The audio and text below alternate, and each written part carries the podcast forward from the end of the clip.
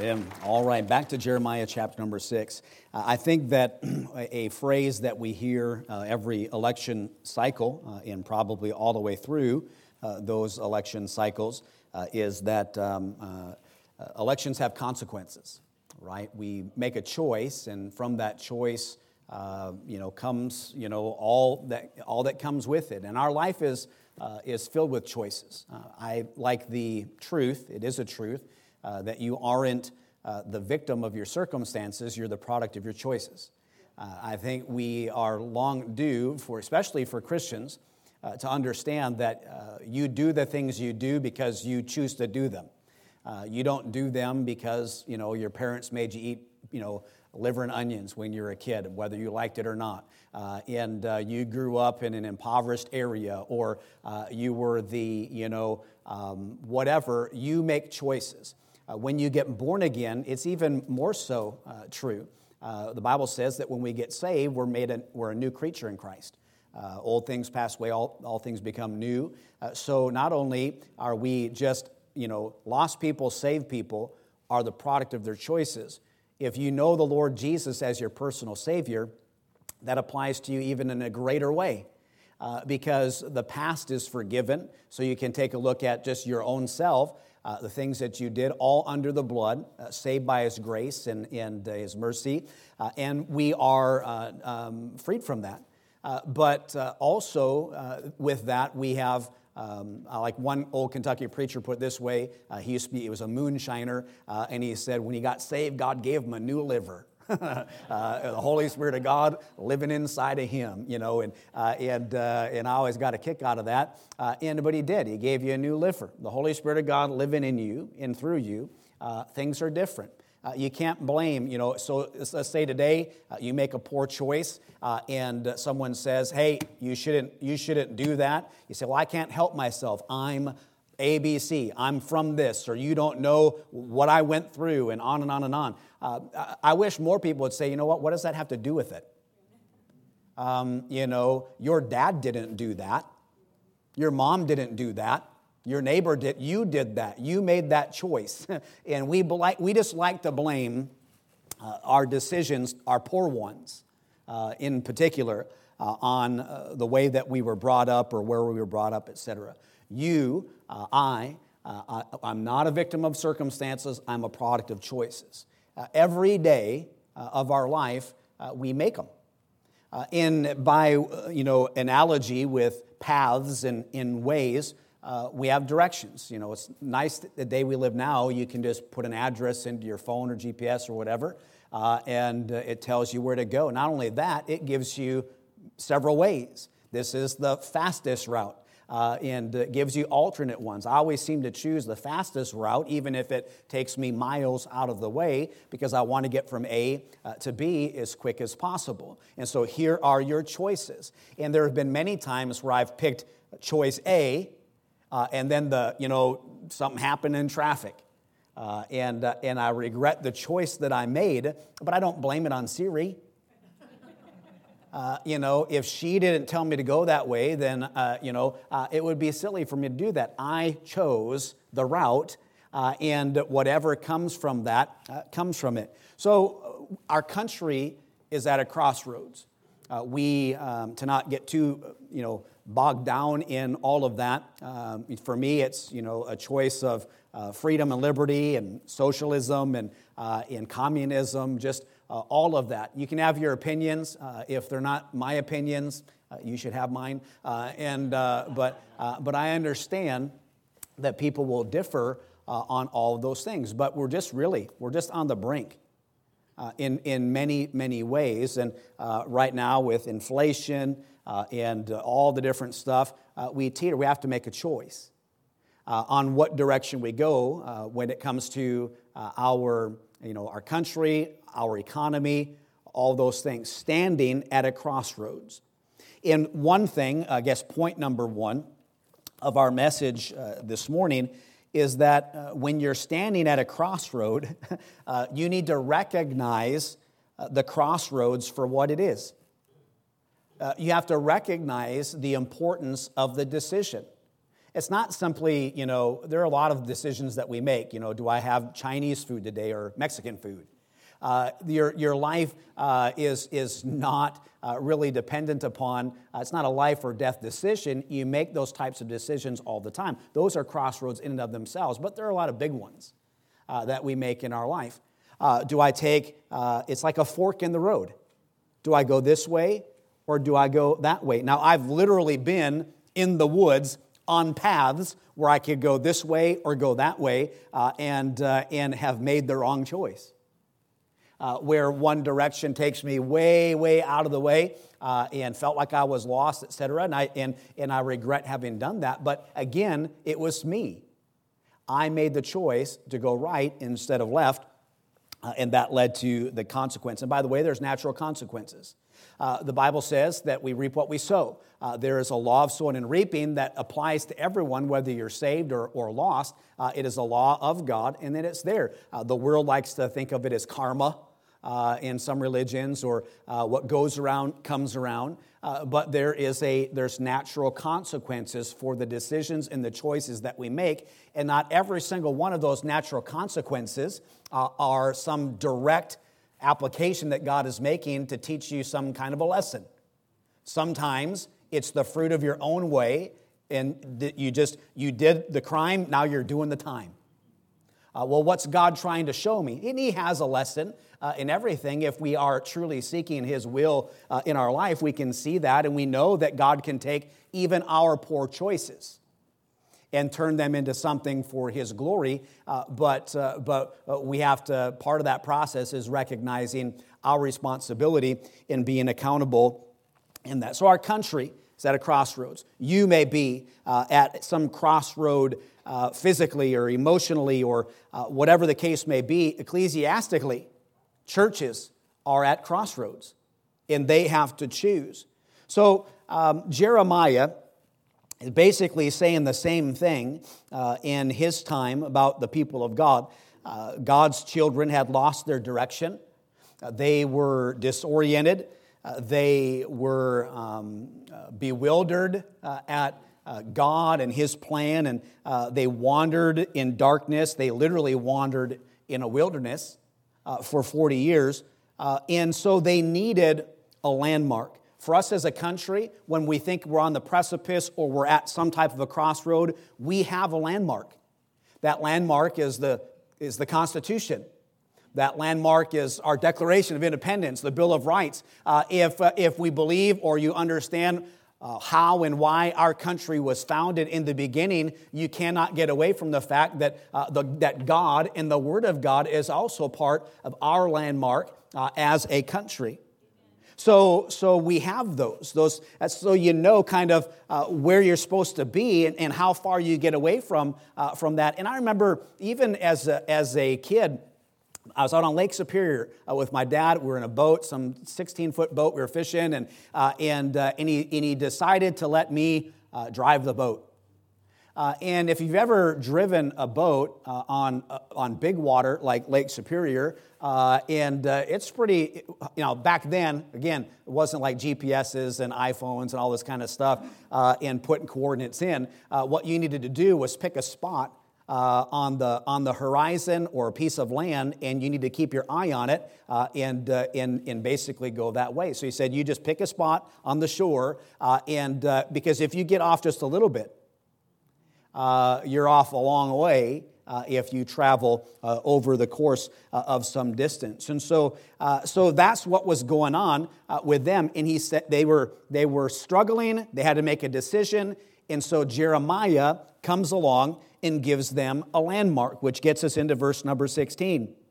Thus saith the Lord, stand ye in the ways and see, and ask for the old paths, where is the good way, and walk therein, and ye shall find rest for your souls. Now, when Jeremiah asked for the ancient paths, he didn't or wasn't suggesting that they should live in the past.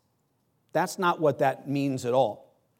And I, as a preacher, there was a time in our country where 8 of the top 10 churches, most attended churches in our country were independent Baptist churches, where, I mean, like 30,000 people in Sunday school.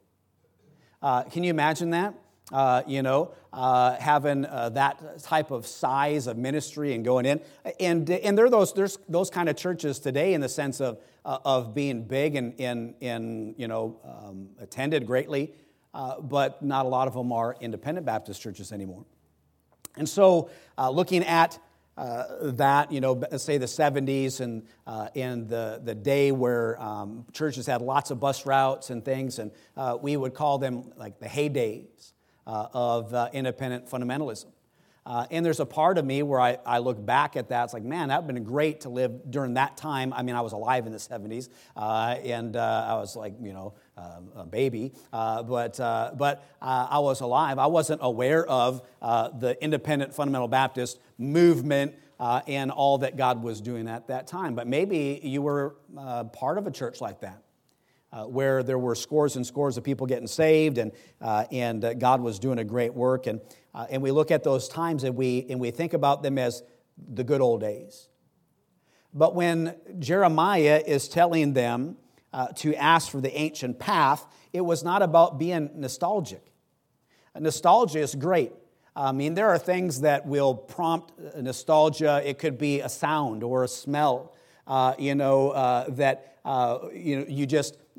go to Superior, Wisconsin, when I get out of the car, I take a breath and I just smell the fresh air. You can smell, it's the leaves, and it has a different smell. Here it smells like urine in many places where you go, and they call that the aroma of Tacoma. And so sometimes you have a smell can prompt a memory. Even today I can find something in my garage that my dad owned, that he passed away in 1997. That I can still smell my dad on whether it's an item of clothing or whatever. And so that brings back the memories, taste, nostalgia. Not a bad thing, but that's not what he was talking about. He did not propose the old-time religion that we say is good for my mother, it's good for my father, and it's good enough for me. And I'm all about old-time religion. But the old paths, and those who would say, you independent Baptists, and you want to go back to the heyday and this, and you worship your methods and on and on and on. I get what people are saying, and when we make the application, when I say I want old time religion, I don't necessarily use this passage as the reason for it. I just like old time religion. I like church to be church, and I think it's important that we have those traditions and things, not that we should worship the traditions or worship the methods, and there's a lot of talk, even these days, about, as I mentioned, the Christian founding of our country, and there's over-talk about the glories of the Reformation amongst some religious people, the good old days or the golden age of the church. But let me read this verse to you in Ecclesiastes chapter number 7, verse number 10. Solomon warns this. He says, "Say not thou, what is the cause that the former days were better than these? For thou dost not inquire wisely concerning this." So he said, why do we look at the former days and inquire what is the cause that they were better? So I think back to the 70s is the example I've used of the heyday in bus ministries and large Sunday schools, Independent Baptist Church. What was the cause that the former days were better than these days? God says that when we do that with the wisdom of Solomon, which he got from God, he said that we don't inquire wisely when we try to figure those things out. So the old paths that we're talking here is not necessarily old-time religion. It's not nostalgia. It's not going back to those things. So Jeremiah would have agreed with Solomon. He did not tell God's people to live in the past. Instead, he tells them to walk in the here and now according to the Word of God and according to Scripture. See, the ancient path, the old path, is a biblical path. That's what he's talking about. The good way is the way that's marked by Scripture. So according to God himself, The problem with the people of Jerusalem was that they had not listened to. Look at verse number 19. Hear, O earth, behold, I will bring evil upon this people, even the fruit of their thoughts, because they have not hearkened unto my words, nor to my law, but rejected it. So in other words, they had made a poor choice at the crossroads. They could follow the old paths, which was the good way, and do things God's way according to the Scriptures, but they just weren't having it. They rejected the Word of God. They made a poor choice. The people of God did exactly the opposite of what Psalm 119 recommends. Psalm 119 is the longest chapter in the Bible, if you want to call it that, and it's all about walking in the ancient way. It's all about old paths, and it starts out with, in fact, in verse number 1, blessed are they who walketh not, and that's he's talking about blessedness in this, not blameless. They're to walk according to the law, and so staying on track in life means going down a biblical path. There is a way that seemeth right unto man. But it's not, or his ways aren't our ways. God's ways are higher than our ways. And so it means that we, if we're to stay on path, in fact, let's look at a few of those. Turn to Psalm 119 if you would. Some of you act like you don't believe me, so I'll have to show you from Psalm 119. The psalmist often compares the Word of God to a pathway. These are just a couple verses. You read the whole Psalm 119. Every verse, by the way, is speaking about the Word of God and in what our thoughts should be towards the Word of God and our attitude, spirit, our response. Look at verse number 32. I will run the way of thy commandments when thou shalt enlarge my heart. Verse 35, make me to go in the path of thy commandments, for therein do I delight. Psalm 119, 59 says, I thought on my ways. Again, same thing as we read about here in verse 16 of Jeremiah 6. When I thought on my ways, I turned my feet unto thy testimonies. The Bible says in verse 104, through thy precepts I get understanding, therefore I hate every false way. In verse 105, thy word is a lamp unto my feet and a light unto my path. Verse 133, order my steps in thy word and let not iniquity have dominion over me. And even in the last verse, verse 176, when the psalmist confesses that he has strayed like lost sheep, the only reason he has not gone down the wrong road is he's not forgotten God's commandments. He says, I've gone astray like a lost sheep. Seek thy servant, for I do not forget thy commandments. The ancient path, the good way, is the Bible. So Jeremiah's advice for people at a crossroads was to walk in the ancient path of biblical faith. So when someone says, as I say, give me that old-time religion, or they would refer to me as an old paths preacher. And when somebody that's not an independent Baptist refers to me as an old paths preacher, it's not a compliment. They're not giving me a compliment. They're making fun of me. Maybe they're trying to provoke me into a response. But can I just say this right now? Sticks and stones. I am proud to be in old paths, if I could just use that by way of application, old-timey in my faith. Because the Scriptures have a lot to say about the same commit thou to faithful men. Turn, if you would, to the book of Jude. And look at verse number 3. The Bible says, Beloved, when I give all diligence to write unto you of the common salvation, it was needful for me to write unto you and exhort you that you should earnestly contend for the faith which was once delivered unto the saints. I have a responsibility. By the way, you have a responsibility as well to walk according to the same rule, to mind the same thing, to be and choose to be on the old path, the ancient path, the Word of God. The Bible is our final rule of faith and practice. There was a theologian by the name of Charles Hodge, who was a professor at Princeton, which was a Bible college. And back in the day, they were seminaries, and because most of education was religious education, by the way. And when you look back at these institutions, he testified that he was not afraid to say that a new idea never originated in this seminary. He said, in Princeton, there's no idea that has originated in this seminary, or as Brother Schwanke would say, cemetery, cemetery professors. And so Hodge did not mean that he couldn't think for himself. He was one of the leading intellects of the day. But what he meant was that he wanted to be sound in his theology. And he knew that sound theology does not go off in new directions. So what Hodge was saying is that he was not interested in being an innovator when it came to theology. He wanted to follow the ancient path. He was a theological orthodox individual. Orthodoxy is what God wants us to have.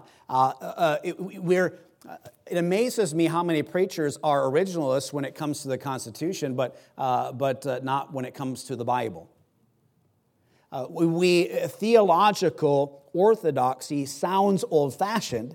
It seems out of date or obsolete. But for novelty, you can find novelty anywhere you go, if in churches. But novelty is the enemy of orthodoxy. Innovation is wonderful. I like lights and screens and microphones and all these different things. There's all kinds of innovations to be made, but my innovating stops at the cover of this book. Because novelty is the enemy of orthodoxy. And I'd much rather be in old paths kind of person than to be anything else. So recognizing the crossroads for what it is, he says, "Stand ye in the ways and see." So we've got to recognize that there are crossroads in politics and in our citizenship. There are crossroads in your employment, and there are crossroads that you meet in your life in many, many different areas. Recognize what it is, and then ask. He says, ask for the old paths, where is the good way, asking for directions. So here they are at the crossroads, and then Jeremiah says, here's the landmark. The landmark is the Scriptures, the old paths, and then not only that, because they said, as he continued down through verse number 16, he said, walk therein, and you shall find rest for your souls, which is quoted by Jesus in the book of Matthew, where he says, come unto me all ye that labor and are heavy laden, and said, I will give you rest. And he says, take my yoke upon you and learn of me, for I am meek and lowly at heart, and ye shall find rest unto your souls. For my yoke is easy and my burden is light. He says, in salvation, we get rest. He gives us rest. And then in his service, we find rest. As we walk with him in our lives, God does that. So it's much better to go to a church where the Word of God is faithfully preached and then freshly applied, yes, to our culture and to the living church of God, but not novelty for novelty's sake. Innovation, and by the way, there are a lot of preachers today who are innovating the Word of God. I'm not just talking about translation work or perversions of Scripture, but they're changing definitions of grace. They're changing definitions all through the Bible. And even God, who they say that they are worshiping, isn't the God of the Bible. It's a God that they've curated in their own mind. But why did God's people in this passage go the wrong way? I think the next verse seems to give some insight into their nature. Let's look at verse number 20. Here, notice what he says. Now, look this way. Don't read verse 20 yet. I said, okay, it's the old past isn't necessarily old-time religion as what we would say it. People think it's like old-time religion is just, you just muster up all these images of tent meetings and no instruments. A preacher gets up and he's a corn shucker and just ripping people's heads off, and in invitations and scores of people and just thousands of people coming for weeks on end. And by the way, let me say this. There are revival meetings. There's one right now. Brother Ruckman was just here. He's in a revival meeting that got extended because people don't want it to stop. That happens all over the place. Same God, same Holy Spirit, same Word of God. And so we got to wonder when we hear and read those things, we say, well, I wish I could be part of that or whatever, but why doesn't that happen at Berean Baptist Church? And it has a lot to do with our own personal sin problems, our own indolence. We don't like to exert. We don't want to put the effort in, because walking with God and doing the work of God and following His commands, it takes effort. And we just don't want to do it. Some commentators, biblical commentators, conclude that Jeremiah was opposed to the Old Testament system of temple sacrifices because they see contradictions in what he says to what is listed out in the Torah and his criticisms, and not just his, but of other prophets, because they're constantly telling people that their oblations were vain, that their sacrifices were an abomination to God. But they weren't against the sacrificial system, if you will. But Jeremiah wasn't speaking against the sacrifices themselves. He was opposed to how that they were offering them. And he was opposed to the spirit with which they offered them. And it's important for us to note because there are people who say this old past stuff isn't about just being old-fashioned or whatever, and it's there's nothing wrong. And I'll have people say, try preaching without a microphone, Brother Reno. That's an innovation. Do you sit on padded seats in your church? Do you have air condition? And if I can just be, honest and frank, when people say those things to me, I want to shake them. That's what I want to do, because I'm just tired of hearing it. And they say just being an old past doesn't mean just doing things the old way and not innovating. Okay, let's read verse 20. To what purpose cometh there to me incense from Sheba, and the sweet cane from a far country? Your burnt offerings are not acceptable, nor your sacrifice is sweet unto me.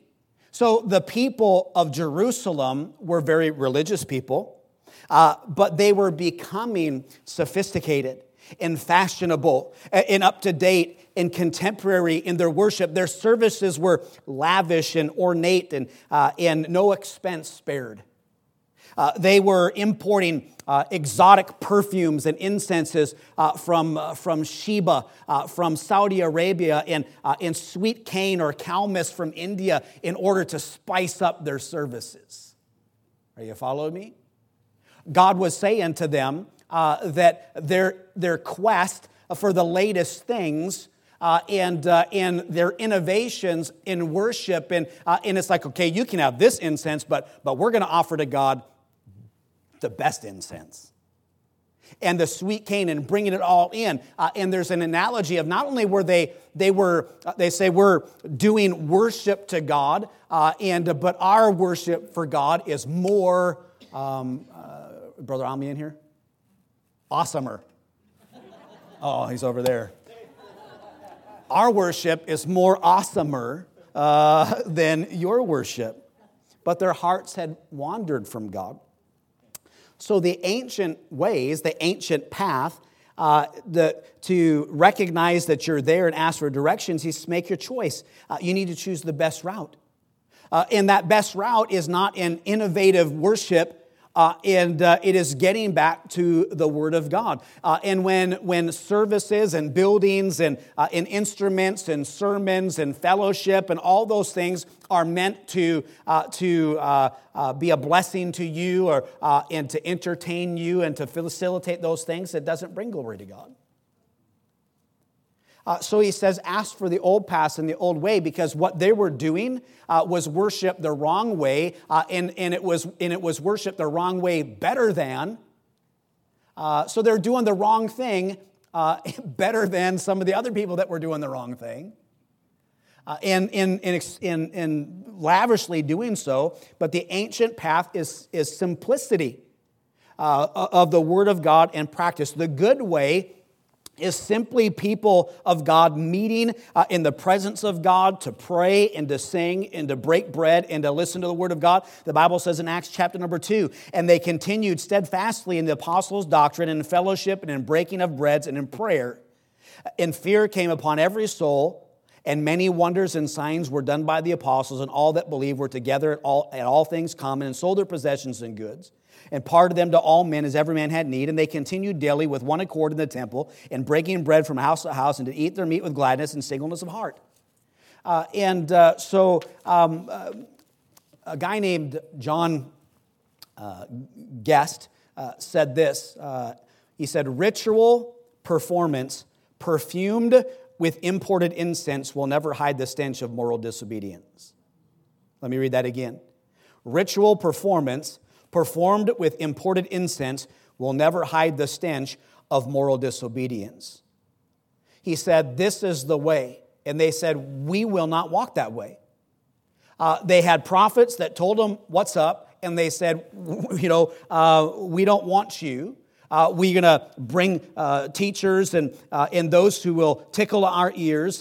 And God had enough of it. And he says, I'm going to bring judgment to you. And so he threatened in verse number 21, therefore, thus saith the Lord, behold, I will lay stumbling blocks before this people, and the fathers and the sons together shall fall upon them. The neighbor and his friend shall perish. Now, I can't get into all of it, but there's a point in our modern day Christianity where we're so far away from the old paths, biblical truth, that even Jesus becomes a stumbling block in those worship services. Because here's what we're doing, but then all of a sudden the preacher says, turn to whatever, and you're looking down and you realize, we shouldn't be doing that. We shouldn't be doing this. How come he's not preaching on that? And as much as you would innovate and add to, and again, this is a place you're not going to see purple lights and smoke machines and turn off all the lights, and so you can't even read your Bible. It's so dark in here. It's not going to be that. But if there's a church somewhere and that pastor's doing that and those people, they're okay with doing that, I'm also a local church. They can do what they want to do. I'm going to do what I feel is right here at Berean Baptist Church. And so, but at some point, you recognize that, hey, something's not right. Something just doesn't add up. And in those moments, you get to a crossroads. And you either got to choose what the Bible says or you got to choose what man says. And here's the kind of irony in a lot of the criticisms of old paths religion is that when confronted with the truth of God's Word, the people who aren't old paths go, well, and they begin to justify the reasons they're doing. They're pragmatic. Well, it's working. Their people are coming in scores and on and on and on. And God says, when we get away from the Word of God and the Bible and His way, it says that worship is not acceptable. And now I know a lot of sincere Christians who are worshiping in churches in ways that I wouldn't. And I can't convince them that what they're doing is wrong, because that's what their take on stuff. But the bottom line is, it's not whether I think your worship is acceptable. Does God think it's acceptable? because ultimately it's for him. See, when you sing in our song service, you're singing to the Lord. If you're like, I don't like these old-fashioned hymns, I don't care, because we're not singing them for you. We're singing them for God. And so, but you can sing old-fashioned hymns with no reverence in your heart, no mind to it, not worshipful way, and it be just an abomination to God is some other church that's rocking out. So let's not get too critical about those who are using the wrong methods, because you can use the right methods in the wrong way. It all comes down to the motive and the reason. And so God says, I'm going to make a stumbling block, and that stumbling block is the Babylonians that are going to come in. And then he goes on later on here, and which I may preach on tonight, about his role, Jeremiah's role in this judgment, what he's to do and how he's supposed to judge them. And we'll get into that a little bit later. So recognize the crossroads for what it is. Ask for directions. Make the right choice. Choose the best route. And then go in that direction. Walk therein, and ye shall find rest for your souls. And I don't know about you, but I want rest for my soul. I want peace that comes from God. But here's the thing. You're never going to find it outside of Christ and outside of the covers of this book. And so old paths is scripture, it's biblical faith. And we can define that in another time in a more greater way. But it's the faith that was once delivered unto the saints. It's the gospel message. It's the good news. The good news is salvation, because there's bad news, and that is sin.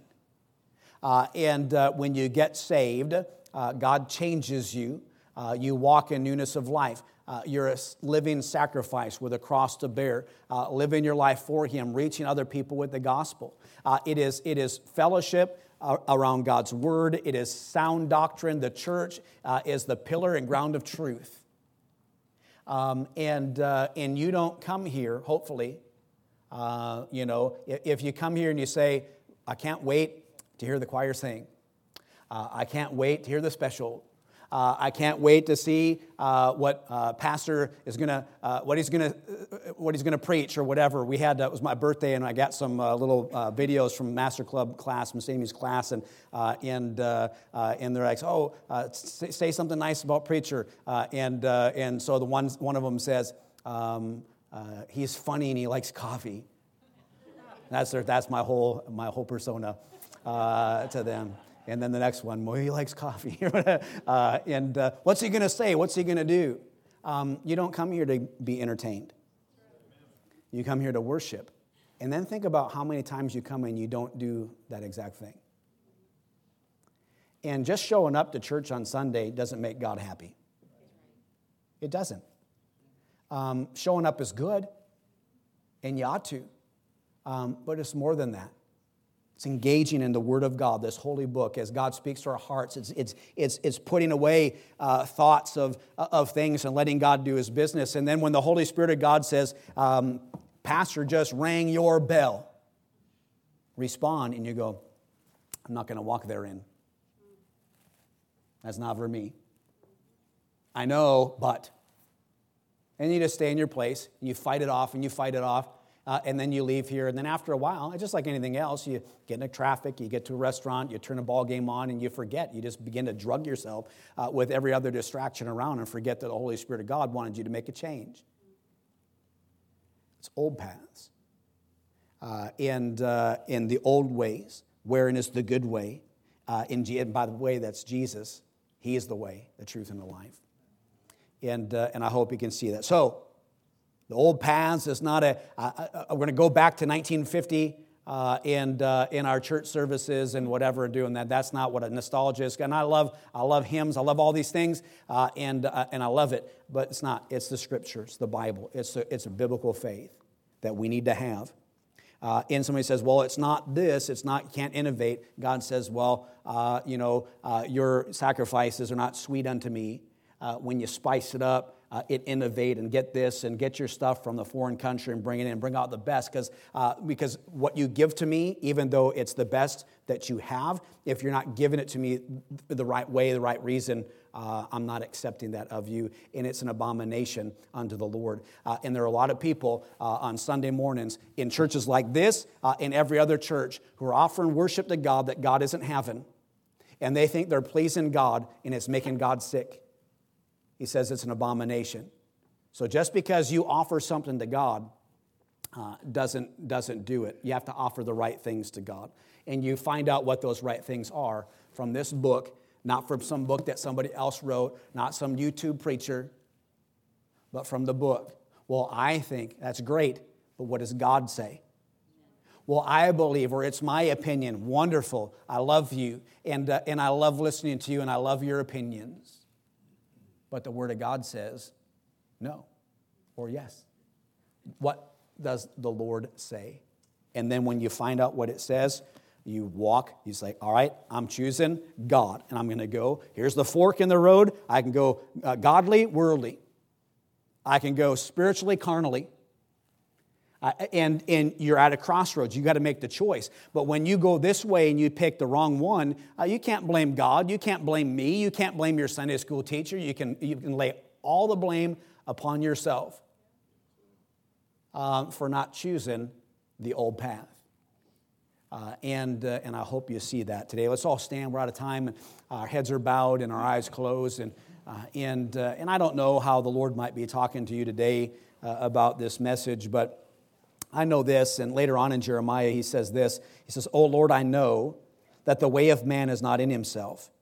It is not in man that walketh to direct his steps." You say, I'm going to do my own thing, my own way. And here's what God says about it. It's dangerous because it's not in you to choose and pick your own way. When you choose and pick your own way, it's going to always, always, always end up not where you're supposed to be. So we go to the Word of God. And so you might be thinking, I've been just really doing my own thing, and I need to obey the Lord and the Spirit of the Lord, and I need to get back to the Word of God. And I've got opinions, I've got behaviors, I've got things in my life that don't line up with this book, and I need to get back to that old path and see and ask for it. Say, God, help me and show me what is the old path, the good way. And God, if you do, I'm going to walk in it and with my life. And it's through that you might be without peace. Maybe that might be the key. As the piano begins to play, if God's spoken to your heart, let's spend a few minutes in prayer. Ritual performance perfumed with imported incense will never hide the stench of moral disobedience.